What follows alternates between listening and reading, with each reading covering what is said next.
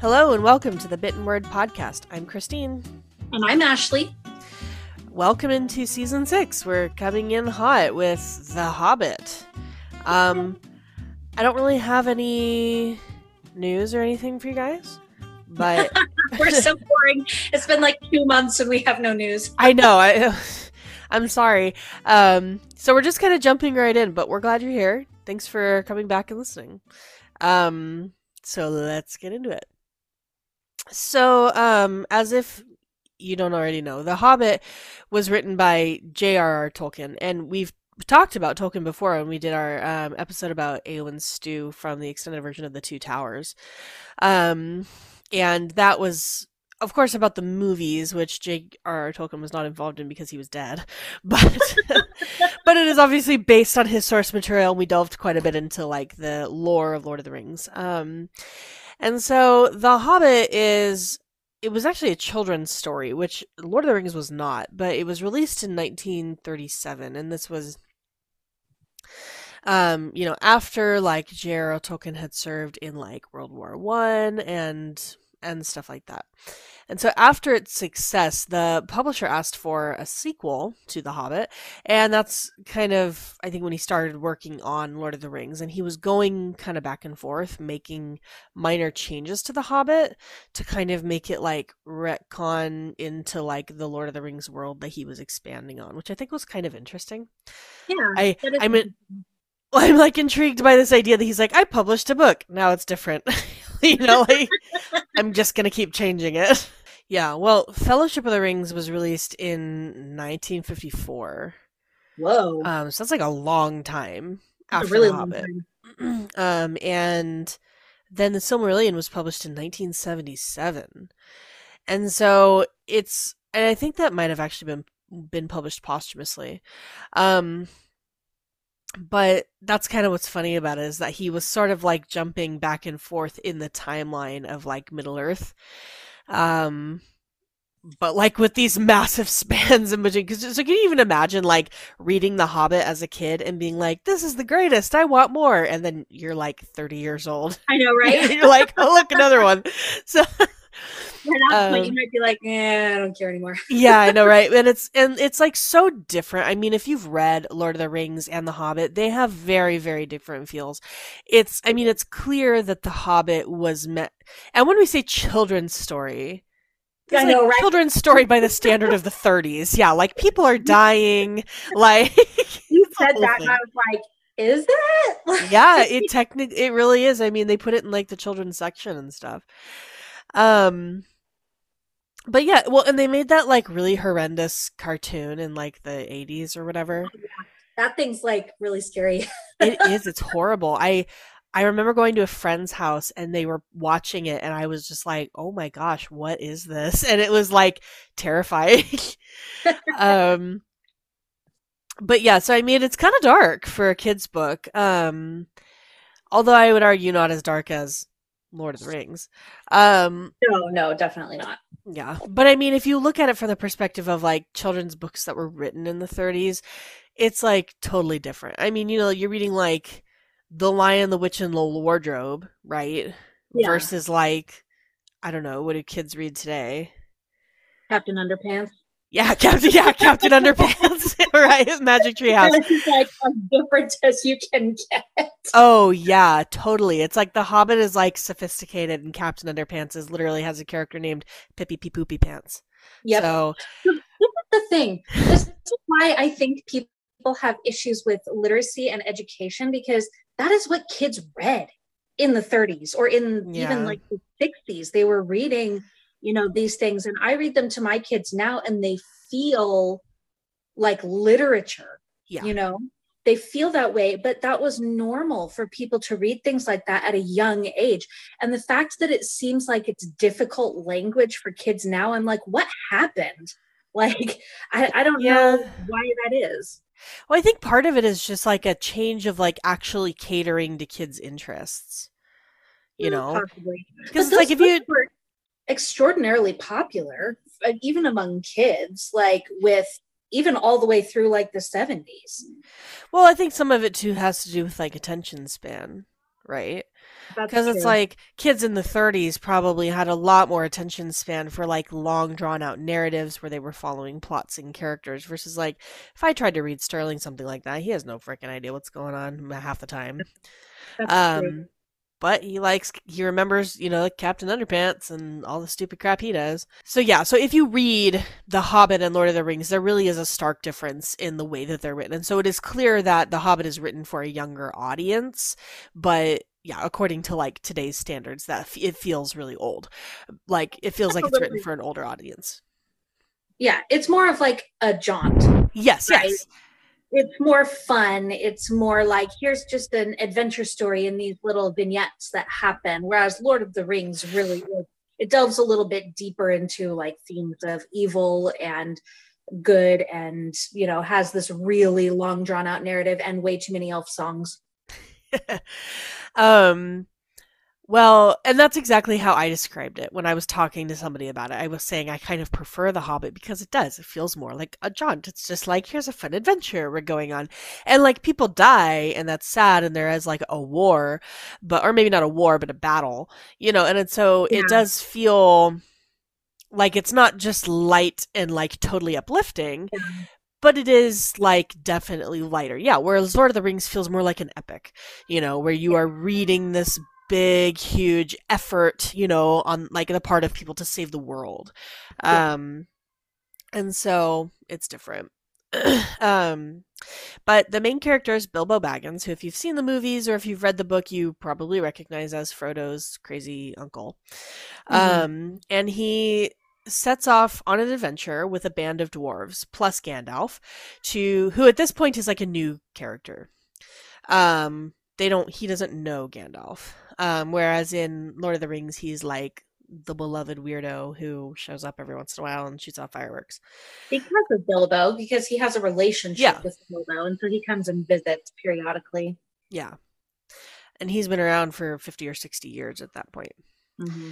So, um, he goes with them to recover their homeland and treasure that is buried um, in it under the lonely mountain from a dragon named Smaug. Um, and the hobbits are very well known for not being adventurous, and that is like one of their mainstays of personality. It's basically like eating, smoking, not adventuring. That's like the hobbit. Um, but but he uh, the dwarves wanted a 13th man for their party and they put it up to Gandalf to decide who it would be and he decided that Bilbo would be a good edition, presumably because he belongs to sort of this disreputable family among the hobbits, the Tooks, who are known to be adventurous. And that's why they're disreputable among the hobbits, because yes. it's like, oh, those Tooks, they go on adventures, which is so funny to me. but um this is part of the reason too though that um, bilbo's nephew frodo ends up taking the ring to mordor in lord of the rings mm-hmm. is because he has that took blood and it makes him like you know it's like oh well you can handle this. Um i think he's a little different than bilbo though. It's different bilbo, yeah. he really did want an adventure. I think yeah, frodo craved it. like yeah. I think frodo just kind of like dreamed about it idly and said, No, that sounds fun. But in the end, it was not something he wanted to do, which I think is actually a big part of the narrative of Lord of the Rings. The fact that he is sacrificing so much in order to do the job that he's been given. You know, he doesn't want to do it. It's like power that has been thrust upon him, or responsibility that has been thrust upon him, you know, but he and he takes it anyway. So yeah, I totally agree. I was thinking that too, actually, when I was writing this, that it's kind of like you look at these characters and it's like when you look at siblings and you're like, they're so similar because they come from the same family, but they have completely different personalities, kind of a thing. Yeah. You know? And I think a lot of the difference really does come from the fact that Bilbo's adventure really was like it was a grand adventure. It was like, yeah. and then we went off and we fought trolls and we fought goblins and oh my gosh, and all this stuff happened. But like, it was so cool. And then I came home with all this treasure and some of my friends died and it was kind of sad. Whereas Frodo, yeah, that's the thing is that Bilbo too didn't think he wanted adventure until he was presented with the opportunity. And then he realized mm-hmm. he really did want that. Whereas Frodo, yeah, just kind of thought about it idly. He, what? It's kind of the opposite. Like he thought he wanted adventure, but then when yeah. presented the opportunity, he was like, "Wait, no."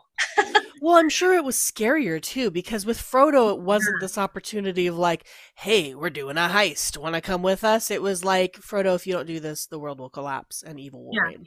Well, it was a burden, you know, Yes. It- and it was his burden to bear basically alone. And thank goodness for Samwise Gamgee, Yeah. who like kept him going and helped him, even though he couldn't bear the burden. He was like there to support, you know. But he did. It, it felt like he was alone. It didn't feel like he was part of the group. And, you know, people turn on him, and it, it's just like so much harder of a journey. yeah, I mean everybody else everybody else was support, right? Like they were there to help him get the ring there, but he was Mhm. the only one who could actually bear the ring and the only one who could actually destroy it.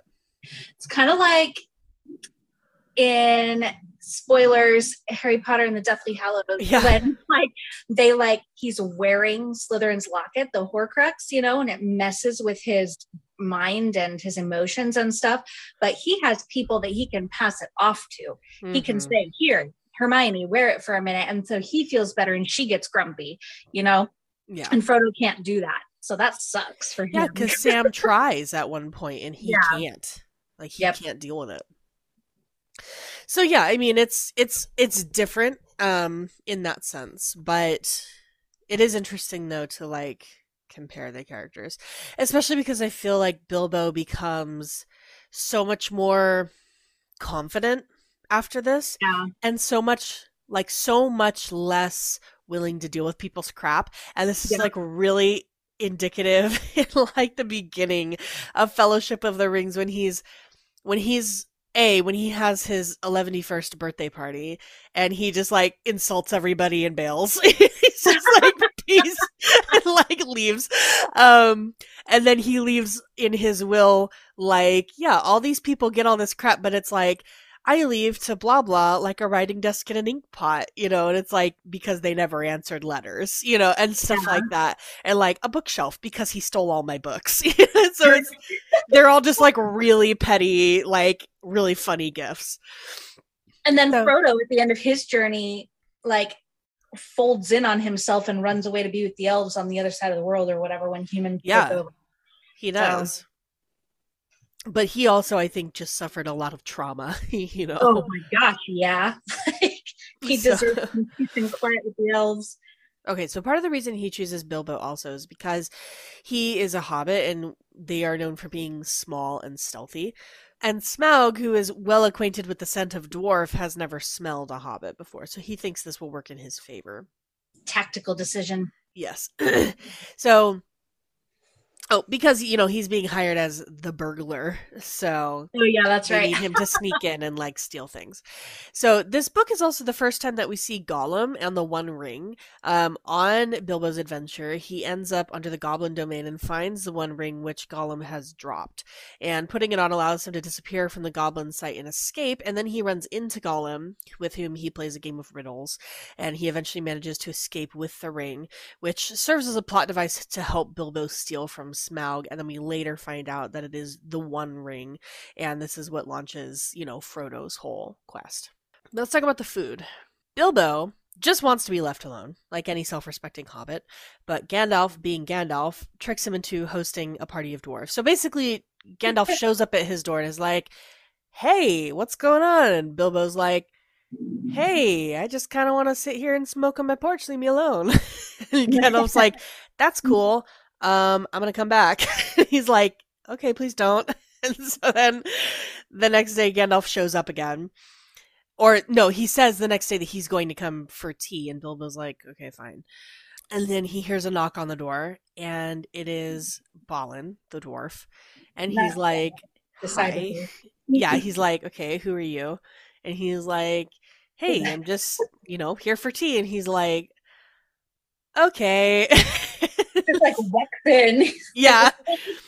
And so then he hears another knock and he's like, Oh, there's Gandalf. And he opens the door and it's Dwalin. And he's like, Hey, I'm here for tea. And he's like, Okay, I've already got another dwarf in my house, whatever. and so it's just a very awkward situation all alone, all around. But, um, But you want a party like that. oh, yes, I was, we'll talk about this later.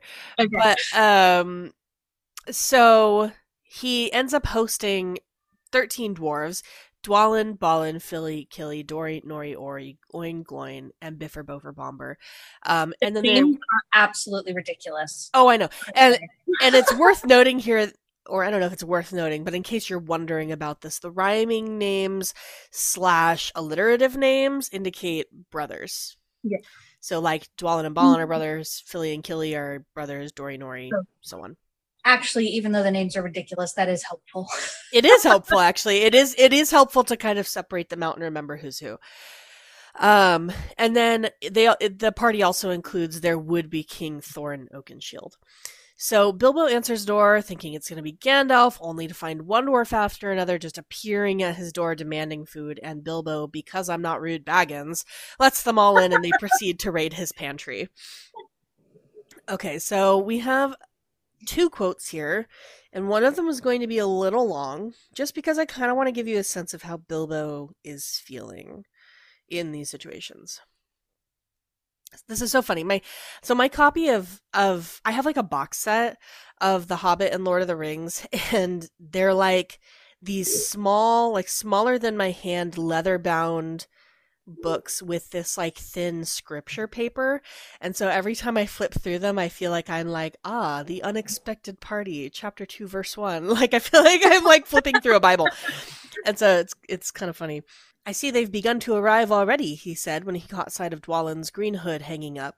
He hung his red one next to it and said, Balin at your service, and he said with his hand on his breast. Also, I just realized I got it backwards. Dwalin showed up first, and then Balin showed up. Thank you, said Bilbo with a gasp. It was not the correct thing to say, but they have begun to arrive had flustered him badly. He liked visitors, but he liked to know them before they arrived, and he preferred to ask them himself. He had Me a- too. he had a horrible thought that the cakes might run short, and then he, as the host, he knew his duty and stuck to it, however painful. He might have to go without. Come along in and have some tea, he managed to say after taking a deep breath. A little beer would suit me better if it's all the same to you, my good sir, said Balin with the white beard. But I don't mind some cake, seed cake, if you have any.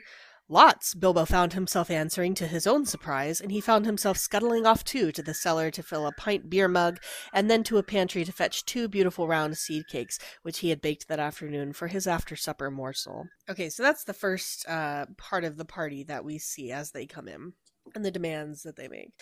So it's before I read this next part, is worth noting that um, as the hobbits, or sorry, as the dwarves are coming in, they're requesting things like coffee and cakes and buttered scones and all kinds of other food. Um, so then it says, Now we are all here, said Gandalf, looking at the row of thirteen hoods, the best detachable party hoods, and his own hat hanging on the pegs. Quite a merry gathering. I hope there's something left for the latecomers to eat and drink. What's that, tea? No, thank you. A little red wine, I think, for me. And for me, said Thorin. And raspberry jam and apple parts. Apple part. Sorry. And raspberry jam and apple tart, said Bifur. And mince pies and cheese, said Bofur. And pork Yum. pie and salad, said Bombur. And more cakes and ale and coffee, if you don't mind, called the other dwarfs through the door. Put on a few eggs there, good fellow, Gandalf called after him as the hobbit stumped off to the pantries. And just bring out the cold chicken and pickles.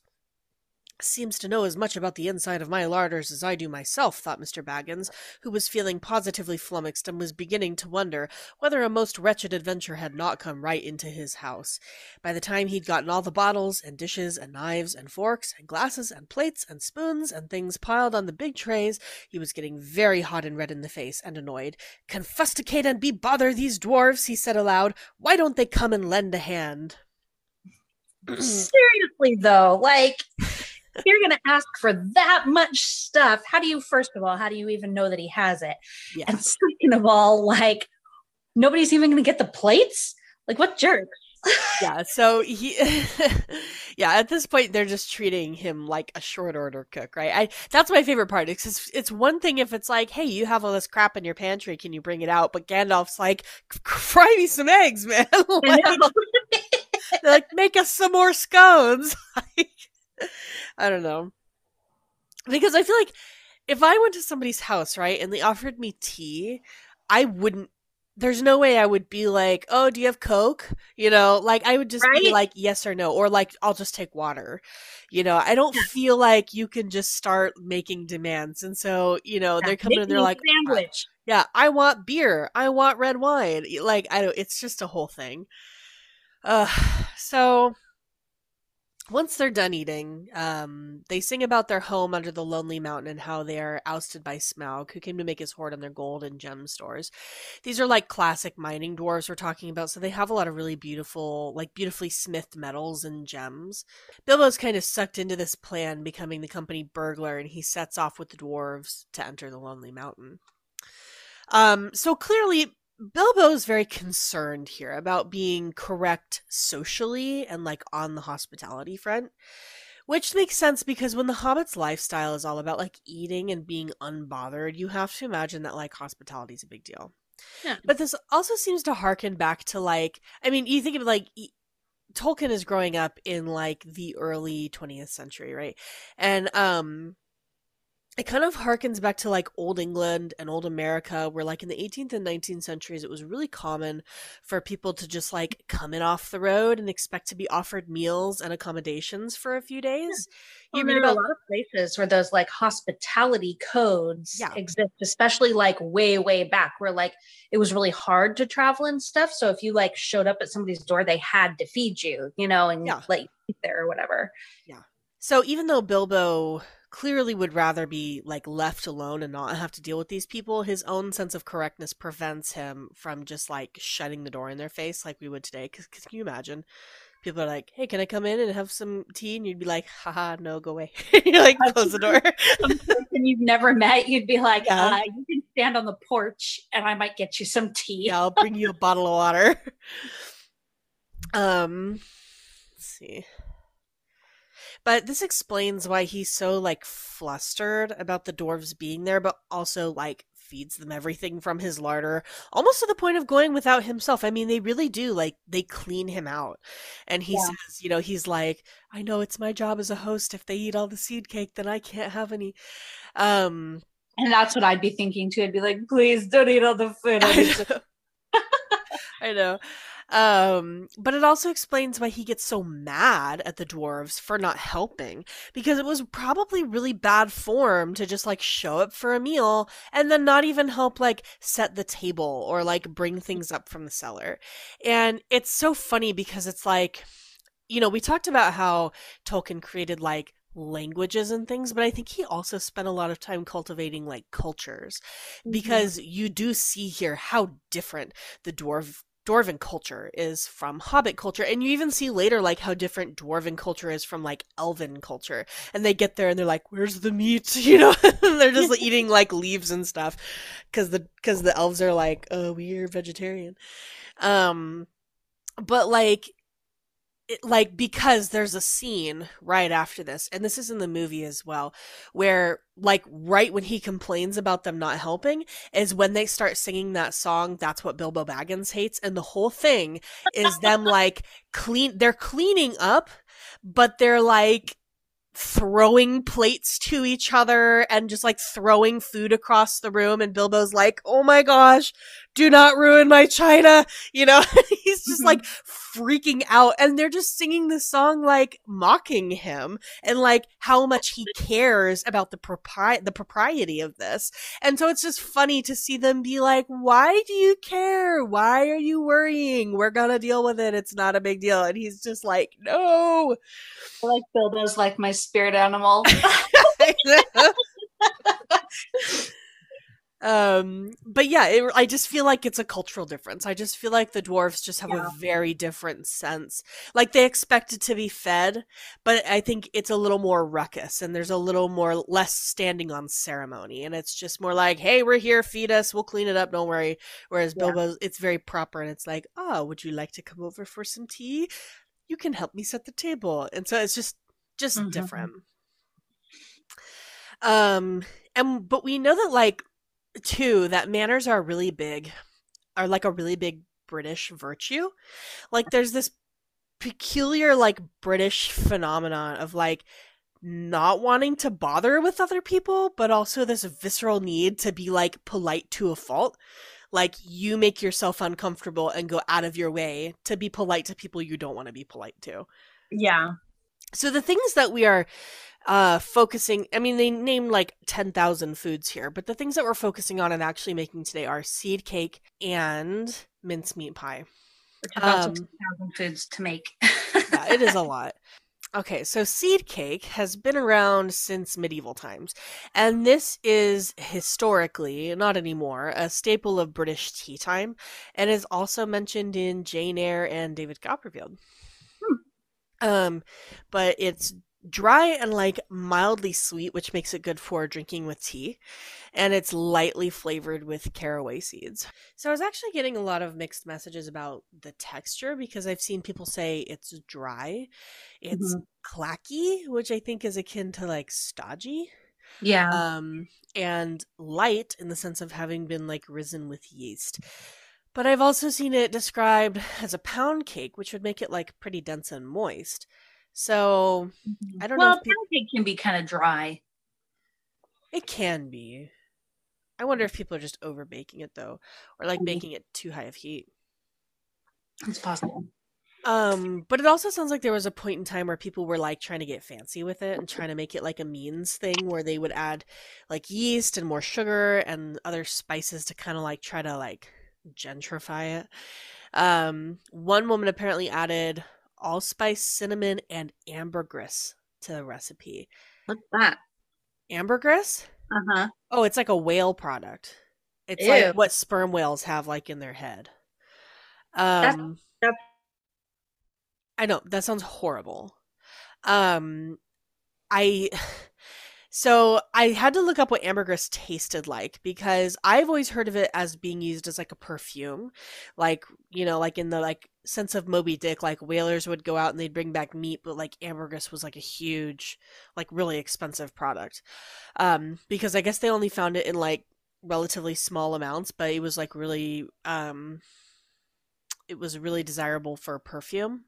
That was like like because of the smell or because of interesting. The That's smell. weird. Um, because I've right that an animal product like that would be desirable for the smell. Uh, well, now okay. Well, let me finish talking about whales first. Um, yeah, I was reading that it has kind of like a woodsy smell. Someone described it as the smell of like leaf cover in like forests. Okay. Um, as far as animal products and their smell, um, there is a product i can't remember the name of it but it is used regularly um for to like scent things with a vanilla scent and also like in artificial vanilla to give it that scent and it's made from the anus glands of a beaver. I knew that! Yeah. Okay totally knew that. Yeah i knew where you were going with it. I was like it's the beaver. Yeah it is and it's funny because it comes from an animal so it can still be labeled as like a nat like an all natural product. And that's why you have to be careful with labels that say all natural because that doesn't necessarily mean you want to eat it. Yeah it's still not necessarily desirable. I know i told kennedy that one time and she was like ew this this has natural flavoring. It probably has beaver pee in it that's funny um, yeah, well, the ambergris thing gets worse. I, I looked it up to see oh. what it tasted like.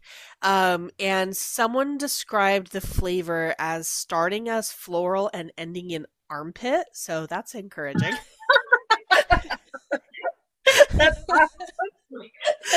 I thought, okay, so I don't know why I thought this, but like, I always thought that ambergris just came from this like compartment in like a sperm whale's head and it was just like some kind of oil or something that they use that's what i would whatever. assume yeah apparently it's not apparently it's basically like poop and it's like a result of like whale indigestion so What? I'm like,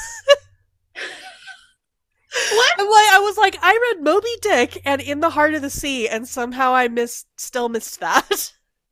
What is like, I people are weird to me. Like, I don't understand. how certain things happened. Like who mixed together all of the things that make a cake and we're like, oh, look at this amazing thing I made. Like who Yeah. thought to do that in the first place?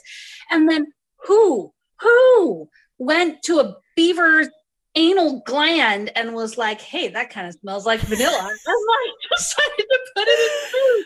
Who does stuff like that? I don't understand. Oh man. I don't know. No, it's true because I was thinking that about the civet coffee too. Like the most expensive coffee in the world is made from coffee beans that have been eaten and pooped out by civets and it like ferments in their stomachs and so it like gives it a certain flavor and then they just like wash off the beans and make coffee out of it. that in the first place? And then who learns about it and is like, oh, yes, I will still drink this. Or, ooh, that sounds interesting. I would like to try that. Like, But caraway seed apparently grows throughout Europe pretty easily unlike most other spices. that makes sense. I feel like I see it in a lot of European foods. I mean, it's in sauerkraut, you know. Yeah. Well, and that's what I was reading was that like yeah, there are foods like that that are that have it use caraway as like staples, but Mhm. that in you know Germany and other other places, but that it is, really isn't used much in British cooking. Mhm. Um, and this seems to be like the only British staple that calls for caraway. Interesting. Um, interestingly, though, there's speculation that historically this cake didn't actually contain seeds of any kind and was instead like a currant or a plum cake, but it was called a seed cake because it was given to seed sowers by farm owners during a seed time festival as a reward. And then somebody just took it literally and was like, oh, you put seeds in this. This cake should have seeds in it and ambergris. Ew, gross. I don't know. That sounds okay to have like a currant cake yeah. after I just like bashed dried fruit. yeah. I was thinking currant must be so abundant in the UK. That must be like a Yeah. big thing because you got like Ribena, and then we just got a Universal Yum box from the UK, and it had like these little chewy. I don't remember what they were called. They were millions, millions. I think that's what they're called, and they were like these little chewy like black currant things. They looked like Hmm. nerds, but they were Well, chewy. I feel like a lot of British recipes that I see call for currants, and I'm like, where do I even Yeah. get currants? Like, yeah, that's not like a thing here. Yeah, I, I mean, I can, I found dried currants in my commissary, but I think that that's weird. I don't usually see dried currants in the dried fruit section at the like. Okay, guys, though, here's the thing: the dried fruit section of American grocery stores is like 90% raisins. Yeah, And then you have like 5% Apricots. cranberries or like 8% cranberries and like 2% dried cranberry or apricots. And then sometimes you have maybe a mango. Yeah, that that's like it. Like Yeah. it really is. It's like 90% raisins. So Yeah, like you can't just buy like or like, you know, citrus peel like that's been No. candied or anything like that.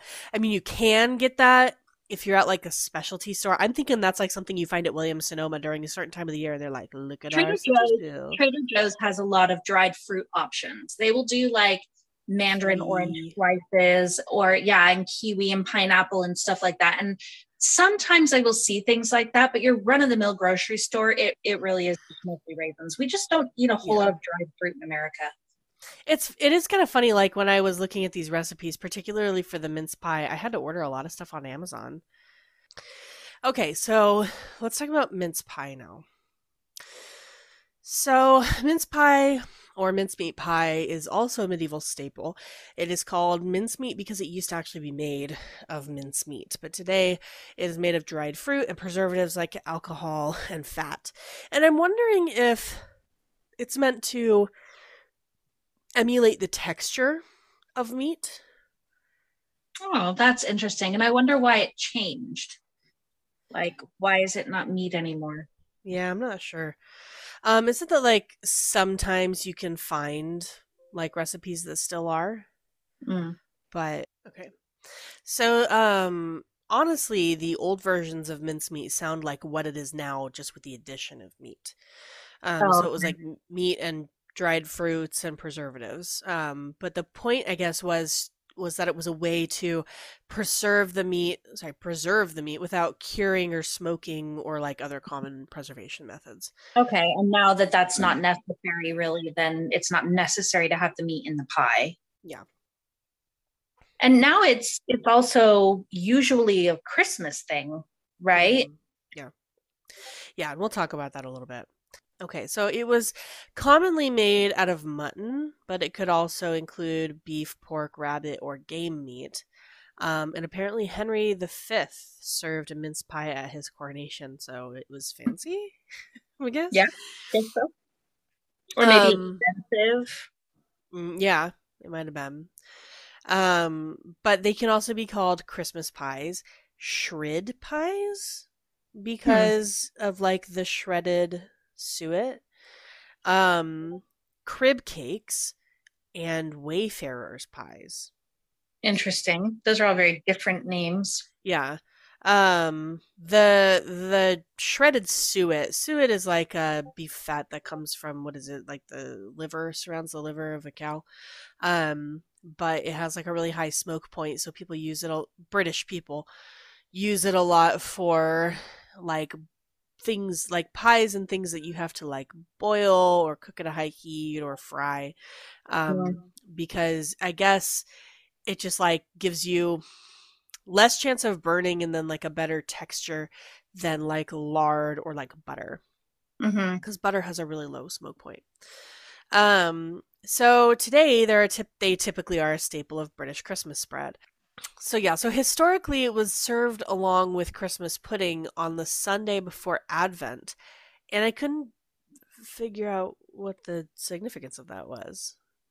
But apparently, according to this is, I think this is like old tradition. I don't think people do this anymore. But according to tradition, mincemeat should only be made by stirring clockwise to give good luck and fortune in the coming year. No word on why clockwise. That sounds like a potion. Yeah, right. Like turn twice clockwise and once counterclockwise. Yeah. Uh, because why not?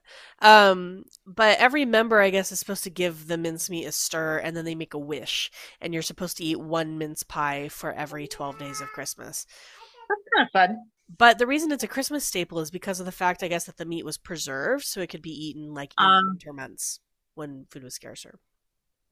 But I thought that that was the opposite that like you ate the vegetables in the winter months and preserved them and you killed the animals in the winter because they would be alive and then but i guess you would have to preserve it or would it preserve easier because it was the winter and it was cold I don't um, know. I'm sure it just kind of depends. It's probably a mix, but I'm sure that there was a lot of curing and things like that happening to like save up for winter months. Um, but it is also apparently common for children to leave out mince pies and whiskey or brandy for Santa, which I have to say, parents in England seem to have a better thing going than like milk and cookies. Uh, nah, cookies are better than mints. I'm just saying, from like the regular population, though, of people who like actually drink, I have to imagine whiskey is more desirable than like a glass of milk that's been sitting out well, for two hours. I agree, but then Santa's drunk by the time he gets to us. Maybe it's just part of the Christmas magic that he does not become inebriated. You don't drink and slay. um so anyway the mince pie and the seed cake along with the food that bilbo pulls out of his larder seems to just be like staples and comfort food because hobbits are all about being comfortable and cozy and that seems to be reflected in their mm-hmm. food choices so it also seems like hospitality because he obviously has way more than he can eat. Yeah. Right in his larder. And he has baked these things. So there are things that he can put in the larder so that when things like this happen, he has an you know a store to pull out because obviously he feeds these dwarves. Mm-hmm. Um and so yeah, I I think it also serves that hospitality purpose. Yeah, it's I'm sure it does. Um but it says that Bilbo was saving these seed cakes as like an after dinner morsel, so clearly this was meant to be like his little treat. Um, the, yeah.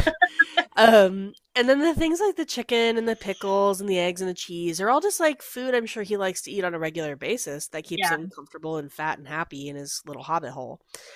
Um, but now it's like as if to highlight the discomfort and the discordance that he feels at having the dwarves in his home, he's forced to give up all of this comfort food to people he doesn't even know and doesn't even want in his home, but feels compelled by hospitality to accommodate.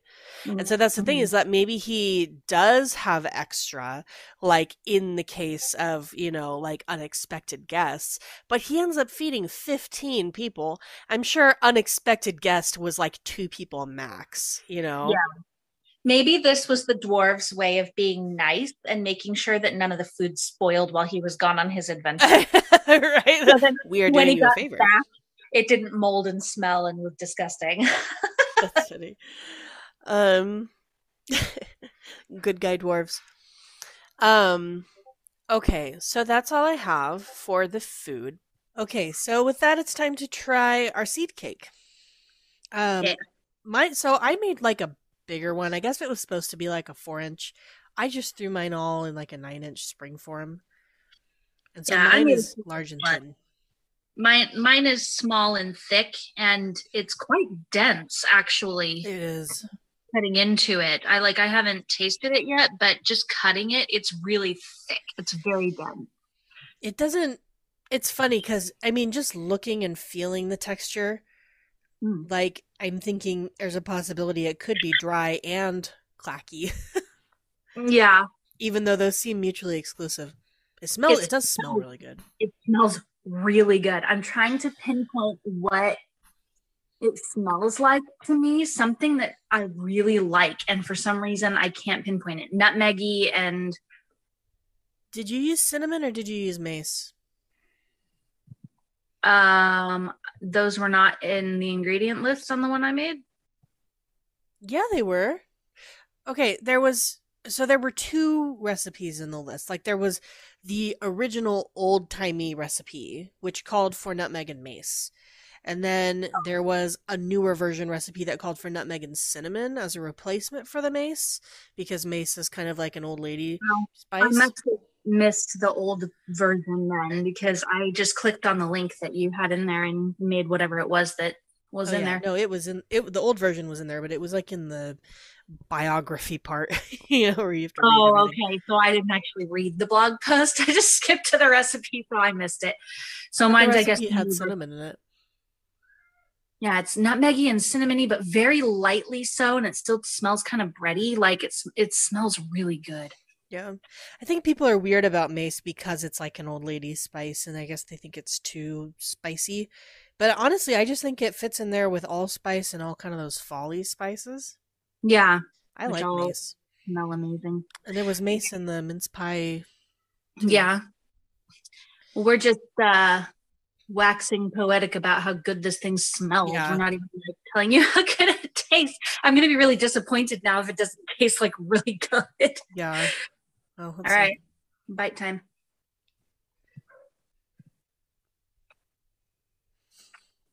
Okay, so I'm getting a lot of caraway right off the bat. Okay, so disclaimer caraway is what you're supposed to use, but I couldn't find caraway anywhere and I wasn't going to pay $21 to buy a gigantic thing off of Amazon.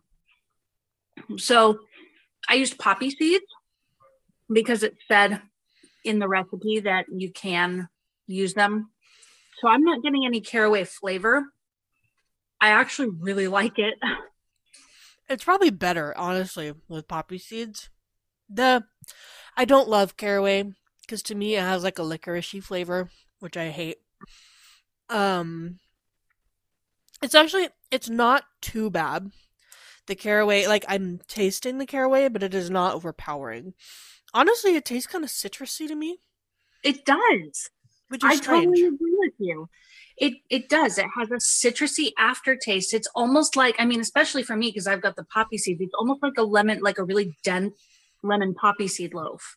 Yeah, like a little bit of a drier version of your typical bakery lemon poppy seed. I actually, I'm really enjoying this. It's like the spices are light, so it's not they're not overpowering. The texture, although dense, is not unpleasant. There's a little there's a little sugary crust on the top of mine. I don't know if there is on yours, but like it said to sprinkle sugar on top, and I was like, "Ooh, it's like the banana oh. bread." I actually And- forgot to do that. Oh man, I okay. I'm Probably enjoying really good more, way more than I thought I would. Like to the point where I feel like I might actually make this again because it tastes really good. I think I would make it again with poppy seeds. Yeah. Um, just because I don't prefer caraway. What I was reading was that was that like if you use like you can use poppy seeds as a substitute and they're like in the modern sense like that counts because they are seeds yeah. but in the old timey sense it doesn't count because it's like it's not a seed cake if it doesn't have caraway okay so it's time to rate so ashley would you tell us what our rating was for time Yes, our time rating is trois baguettes. So three baguettes for this because it's really, really little hands-on time. Um, it's just kind of your typical cake. You throw it in the mixer, you put it in your uh, cake tin, and then you pop it in the oven. Mine did take even even though I only made one four-inch cake, and guys, four inches is like teeny weeny. Um, it took still like 50 minutes in the oven at 300 degrees. So you do need to like do it on a day when you're at home, but that's all hands off time. The hands on time is really minimal. So we gave it trois baguettes, three baguettes for time. Okay, and then our rating for ease is trois baguette. Um, again, I mean, this really is just like a mix it up and bake it kind of a deal. There's no special steps you have to take. Um, you know, and I was even thinking like with the flavor of this and with how fast it is, this is probably something that would be good to make for like book club or like a little party, like a little, you know, garden party or like a simple Oh, yeah. or like a simple party you're having. And Ashley's going to tell us what we have for a taste. Okay, guys, if you couldn't tell already, trois baguettes. Yay! And this is the second time only that we have had trois, trois, trois baguette. And so you're going to get your special Ha ha ha! Oui, oui, baguette! but yes, we obviously really, really enjoyed the taste of this. We feel like it'll be really versatile. It's easy. It's great. Um, so definitely, definitely go make this recipe. All around a winner. Okay, so now it's time to try the mince pie. I'm nervous. Me too. Okay, so I, I told the story about the mince pie that my friend Emma gave me that I did not like. And then I haven't tasted the mince pie yet, but I had five. And so my daughter took one last night and she was like, it's interesting. like, okay. That was like, bodes well. I know. She's like, I don't like it, but it's not gross. And she ate probably two thirds of it and then threw the rest away. Partially because raisins were falling on the floor and she was annoyed at the mess that she had to clean up. So, Well, I'm gonna say I I used puff pastry, and I know you did too, as opposed to like making. I don't know what is what a, that was supposed to be a hot water crust or something. yeah, it was like a hot water crust. Um, and I will say the pastry looks really good. So I'm like, I'm like looking forward to the pastry. Not so much the filling. Also, I messed mine up because I halved my recipe, but I forgot to half my sugar, and so I'm afraid it's gonna be like disgustingly sweet. Yeah. And I just did kind of like a devil may care version of this meat. And I did not bake it in the oven. I cooked it on the stove because I wanted it to go a lot faster. So mine is also kind of a weird version. Okay. Bite all of this dried fruit. Ugh, Yeah. no. I don't. th- Maybe this is just like one of those. This has got to just be one of those like acquired taste kind of things. Well, I think it is. And I think also, once again, I know we keep saying this, but I think it really comes back to the dried fruit. And I'm not a raisin person. Is like mostly raisins. Um, I mean, okay, the flavor is not super gross. Like I don't. Like it's not flavor. it's not as bad as the mints that my friend gave me. That I was like, Bleh. this has some like citrusy notes because it has lemon and orange juice in it, and I think that that's helping it. It it really is the dried fruit. I think if it was just like the flavor of the syrup on something else, just like on apples or something, it might not be so bad. But like I didn't finish my bite The texture's weird. The it's just mince is just not my thing. Blech. To me, it's a combination of the flavor and the texture. I'm getting a lot of the fat flavor, which I'm really not enjoying. Oh um, yeah. And then I'm getting because did you use butter for yours? Butter, yeah. So this recipe calls for suet, which is beef fat, um, from like a cow's liver or something. I wasn't able to get suet in time, so I used lard, which is like like they want you to use something that has like a high smoke point, but lard just has such a horrible flavor. And so I'm getting a lot of the lard flavor. Mm-hmm. Um mine is also kind of bitter. Oh, is um, it? Yeah, and so I'm not enjoying it because of that. Mine's super sweet.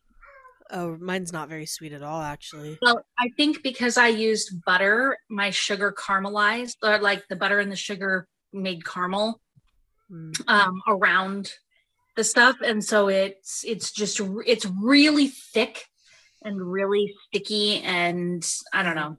It's just it's just not. Bleh. Yeah, mine's just kind of like has kind of a gritty sort of texture. Oh, I mean, it's soft, but like like just very. There's a lot of particulate. yeah. So, so you can tell by how enthusiastic we are.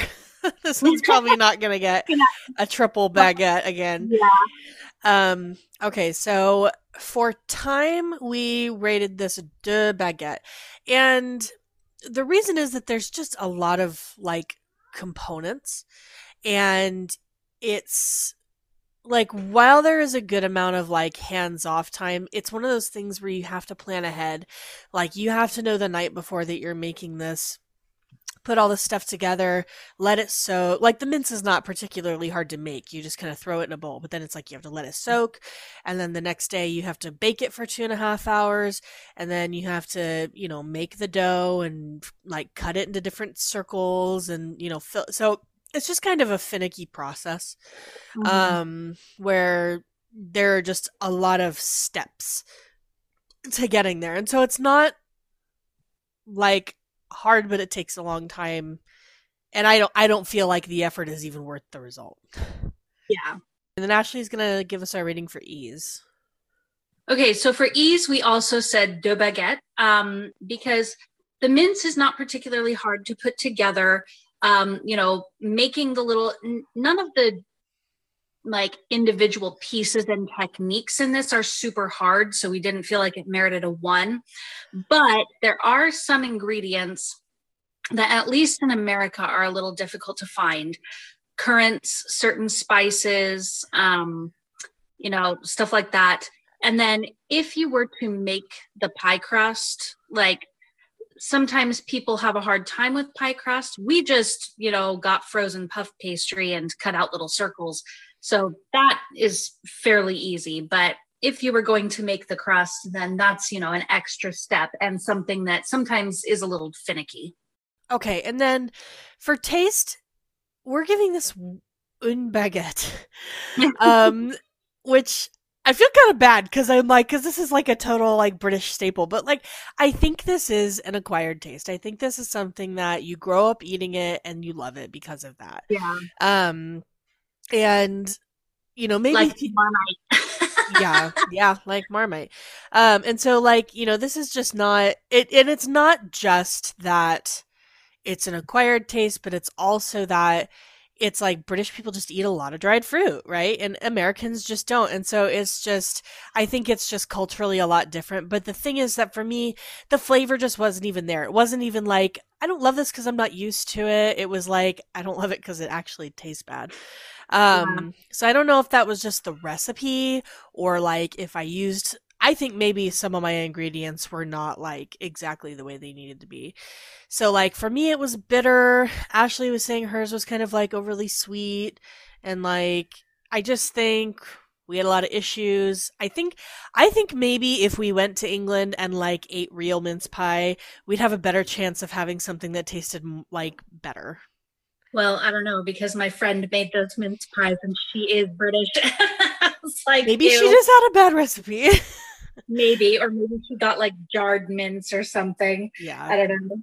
So I did actually see when I was researching mince pie, I found like some company that sells like frozen mince pies. So I'm wondering like you know what percentage of people like buy their mince pies frozen and what percentage of people are making them and i'm wondering if it's a kind of even split kind of like in the us with like you know your pumpkin pies and stuff for like thanksgiving Yeah. Um Probably a lot of people just buy either jarred mince or frozen um, because it's easier and they don't want to be bothered with making the mince, which I totally understand. But then I'm sure that there are the snooty people who are like, no, making it homemade is so much better, which is what I would be like. i was gonna say i was like that would be well probably both of us but at least you Yeah. um okay well that's all we have today for the hobbit thanks for joining us we hope you enjoyed it um if you want to try this stuff at home, we've got recipes um, and going up on our socials. Um, you can check those out at Twitter at the Bitten Pod or on Instagram at the Bitten Word Podcast. Definitely recommend you made the seed cake. We did the ha ha ha wee wee baguette for you, so that means you're obligated. um, Actually, yeah. Um, if you want to see recipes and more and everything all in one place, you can head over to our website at thebittenwordpodcast.weebly.com. Um, you can also email us with questions, recipe ideas, suggestions, um, pictures of stuff that you made yourself, wink, wink, nudge, nudge, and send them to us at thebittenwordpodcast at gmail.com. Um, also, if you are so inclined, you can help us continue running the podcast by helping us get better equipment and hard to find ingredients so that we can keep making good content for you. Um, you can donate at uh, our Buy Me a Coffee page, which you can find through our Linktree, or you can donate straight to our Anchor page. Donations are not expected, but they are very much appreciated and put to good use. You know how much money I spent on Bovril yesterday? I know it's very expensive. um also like all this crap that went in this mince pie that I didn't even like. Uh, like, the rest are just going in the trash, man.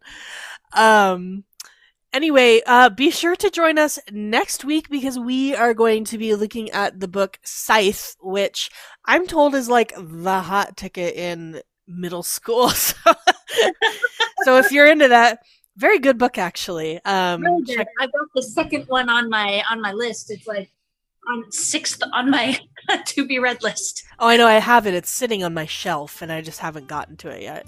Um, but definitely recommend reading the book and then come join us for what should be an interesting conversation and hopefully some good food. Yep, we're making pot roast. I like pot roast. I do too. So until then, Happy reading, and I'm going on an adventure.